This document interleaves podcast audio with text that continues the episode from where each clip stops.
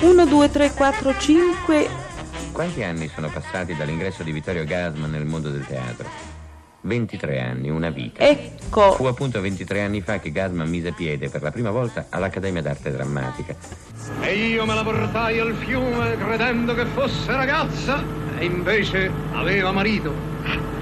La sua memoria, ho messo il disco di Foix da Terracina a Roma. Mi? E come si chiama? La, la sposa infedele lì di coso, quello spagnolo, quello un po'. Garzia Lorca. Ah, ce l'hai pure tu il disco. Qui?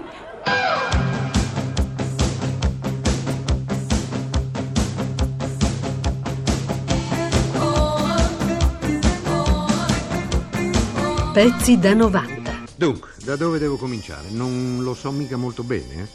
Perché eh, la vita per un attore, si sa, è, è un passaggio, l'hanno detto persone illustri, il mondo è spettacolo, è, è teatro, è una sala di spettacoli anche, l'uomo ci entra, guarda, esce, rotocalchi quotidiani, biografi danno sempre un'immagine sbagliata o almeno approssimativa, i giornalisti di costume giocano nel migliore dei casi agli specchi deformanti, quindi io credo che tutti voi mi capirete e mi perdonerete se nel corso di questa molto informale chiacchierata o cavalcata retrospettiva sulla mia vita e carriera ci eh, aggrapperemo a quel salvagente straordinario che è il paradosso o la metafora o perché no il gioco di parole. Perché mi guardi il naso? Su, coraggio, rispondi.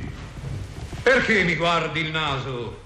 Io? Perché ti confondi? La vostra grazia si inganna. Dimmi, è molle, è cascante, siccome la proboscide forse di un elefante? Io no. O è adunco? Com'era il Gasman ragazzo che quel giorno di 23 anni fa si presentò all'Accademia? Tu come lo vedesti?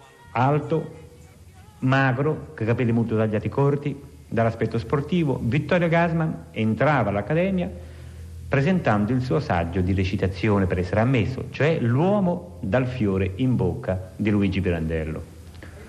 L'esame di Gasman andò bene, ma non troppo. L'insegnante di recitazione di allora, la signora Carini, disse ma e che ce ne facciamo di questo spillungone?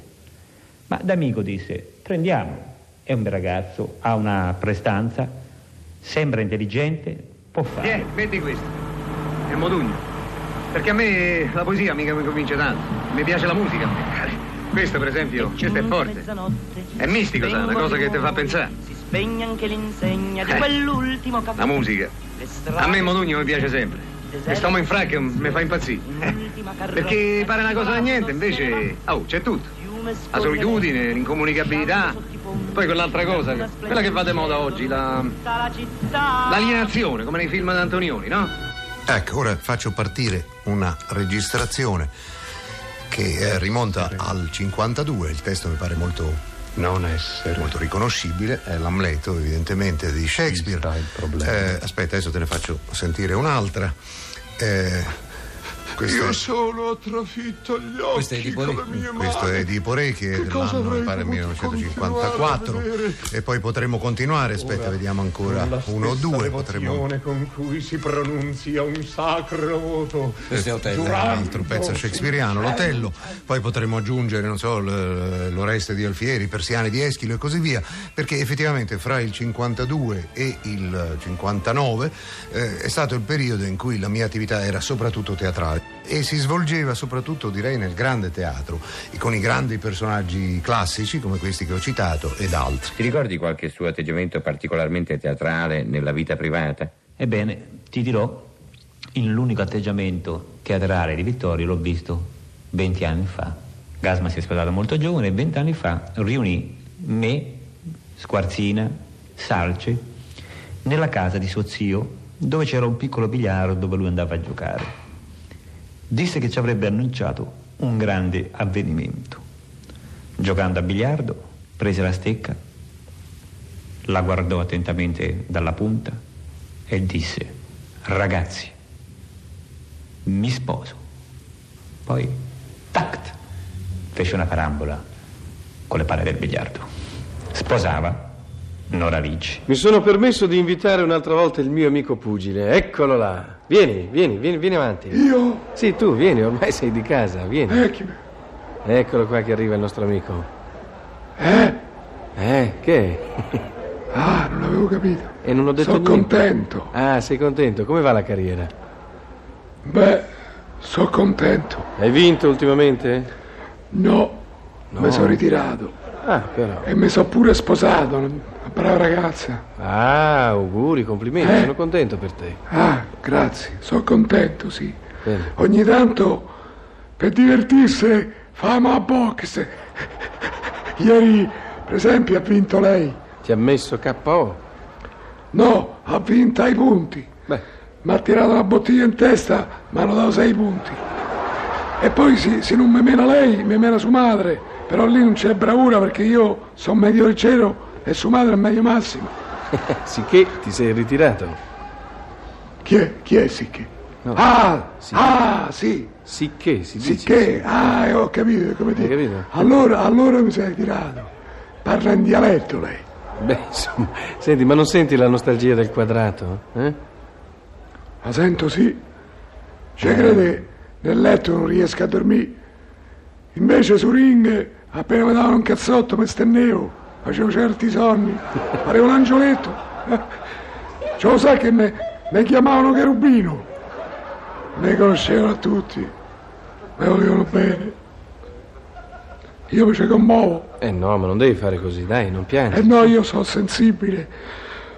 Nel- nel- negli ultimi tempi, gli organizzatori, quando che combattevo io, invece di usare il gonce, usavano la sveglia. È buona questa. Eh, non è male. Mm, in, un, in un testo che io ho recitato. Io sono stato, e me ne vanto, il- credo il peggior Romeo del teatro occidentale, perché proprio non mi piaceva il ruolo, il mio ruolo semmai era Mercuzio. Poi c'era un aggravante, perché la mia Giulietta, che era quella straordinaria attrice che non c'è più e che era Edda Albertini, e lei faceva invece una Giulietta molto bella, molto potente. Solo che io, quando ero già morto e steso in Piazza dei Signori a Verona, no? E tutto sudato, e lì si levava un, un venticello, io avevo proprio freddo. E al- a un certo punto arrivava, arrivava giustamente Giulietta che si buttava sul mio cadavere con un impeto, a volte anche con rischi di farmi male in parti delicate. E questo già era una cosa, ma poi faceva tutto il monologo straziante, lacrimandomi addosso, sudando, eccetera, per cui tutto mi si appiccicava, diventava come una maschera che il vento induriva e quindi mi dovevano portare via come, come nei cartoni animati, duro. Va bene, va bene, comunque io sono- lo rifarò Romeo una volta, quando sarò maturo. L'hai vista Eclisse? Sì, è un film. Io ci ho dormito, una bella pennichella. Bel regista Antonione. C'ha un flaminio azzagato, una volta sulla fettuccia di terracina ha fatto allunga il collo. Oh! Ma guarda se si scazza. Ah, mm, senti, ti volevo dire che ho un impegno di lavoro stasera. Mi dispiace, farò un po' tardi, sì. mi- Io farei sempre finto un gas. No, no, no, Perché no. adesso non mi sento che adesso lui è- comincia a essere veramente un attore di cinema. Che è sempre stato un po'. c'è sempre stato qualche un, un- un diaframma tra lui e. Beh, l'ha sempre un po' fatto come... L'ha fatto... In certi anni mi ricordo tutte le sue interviste, era uno che così si giustificava del fatto che... Sì, ma anche, il anche cinema, perché no? sentiva che non, non era, capito, non, non- era per lui quella forma di spettacolo. Non la sapeva fare, insomma, lo diceva, lo riconosceva. Anche lui, per esempio, non si piace, non si vuole vedere mai, non va mai a vedere gli- il girato, per esempio. E lui in fondo mi assomiglia. Cioè è curioso, siamo molto diversi, completamente diversi. Ma lui assomiglia a quella parte, a quella mia parte, è curioso, lui pur essendo un attore così estroverso, così, no? così accademico, eccetera, però eh, invecchiando ha- anche lui ha fatto uscire del- così, una specie di umore tenero che, che me lo rende sempre più simpatico. Senta Gasman, il titolo del film che sta girando, L'Arcangelo, è veramente un titolo, in un certo modo anche un eh, soprannome che le si addice in questo particolare momento. La trovo con un'aria serena, direi quasi serafica, comunque tranquilla. La trovo anche ringiovanita. Perché? Ma ecco, meno male che non ha detto la parola felice, perché eh, la parola felice è un assoluto che o si raggiunge allora non se ne può parlare. Se se ne parla vuol dire che c'è, c'è del- della rogna sotto, insomma, no? Felice mm, a tutto tondo, felice totale, bisogna essere anche un po' babbioni. Io credo invece di poter accettare la parola sereno, Eh, sto vivendo effettivamente un, eh, un periodo abbastanza curioso, abbastanza interessante di rinnovamento. Io ho spesso detto che mi considero un attore in questo senso, cioè che mi, mi arrogo il diritto di cambiare pelle ogni tanto come i serpenti perché penso che questa sia la mia funzione, la mia vera vocazione professionale. Adesso per esempio sono occupato in un'interessante operazione, cioè nel recuperare un certo, un- una certa porzione di, di frivolezza, di apertura al, al gioco, all'inutile, allo spensierato che è rimasta forse sacrificata nei primi, nei primi anni della mia carriera quando ero tutto occupato appunto a fare carriera, a fare il mio piccolo piedestallo. Adesso che mh, più o meno bene l'ho fatto mi interessano altre cose, perfino gli altri. Gasman il terribile, Gasman l'arrogante, Gasman l'implacabile. Luoghi comuni, soliti luoghi comuni. Ora, fra qualche istante, avrete un'immagine inedita di Vittorio. Sono versi intimi, versi familiari, privati, per suo figlio Alessandro. Sandro fu scommessa agli inizi. Vezzo di un padre che la mezza età portava quella che annunziava gli indizi ultima delle sue paternità. Poi fu, sui due o tre anni, l'ansietà alchimistica, che non è più cosa né uomo ancora, un uomo a quell'età. Angelo allora, o animale, o che cosa. Continuava sui quattro un'intesa ironica fra noi. Ti amavo già per arte, per malizia, per difesa. Complice t'ero, non soltanto papà. Oggi Alessandro, nella maturità dei tuoi cinque anni, sappi che era autentico pur se giocoso il sentimento e identico ciò che fra noi fu sempre ed è e sarà. Un accordo il cui senso non sta nel vincolo, nella misura, ma prima in un senso cifrato, una segreta rima, un'equazione rotta in due metà e un patto muto che ti fa disporre leoninamente della mia volontà. Tu, il solo forse, che al gioco della torre, pur se a me contrapposto, non cadrà. Oh, io eh, so di essere, di avere una, una notevole porzione di impudicizia come tutti gli attori, però spero che questa addizione di una cosa mia a una persona a cui sono molto legato non, non venga ascritta in questo, in questo campo, non venga ascoltata in questo senso, Eh, cioè non, non- non lego le mie speranze di eternità a questi componimenti. Pezzi da 90. Bene, siamo in pro- grazie, grazie tanto. Siamo in prossimità del, del finale, allora io contro ogni regola abbasserò il tono per, ehm, perché mi è venuta in mente un'altra cosa che ho scribacchiato proprio su Edoardo. Dopo vorrei un'esplosione dell'orchestra e poi buttiamo giù gli spaghetti, va bene, per un giusto riposo.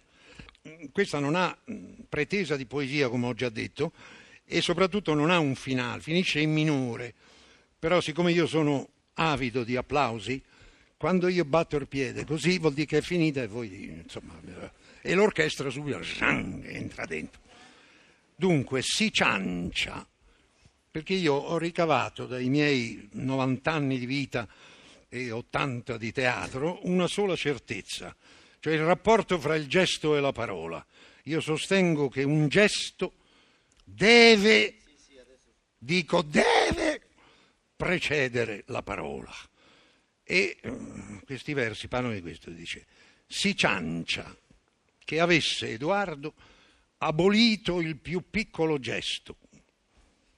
Il suo in realtà era un gran palinsesto di gesti impercettibili allo sguardo, un fremito di dita, piccolo, un curvare breve di spalle, un aggrottare di fronte, un moto sempre, un monito o un ponte alla parola sul punto di sbocciare.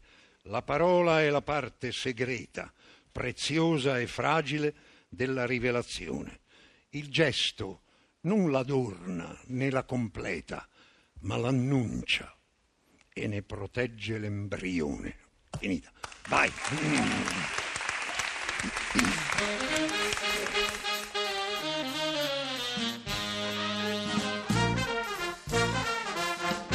pezzi da 90.rai.it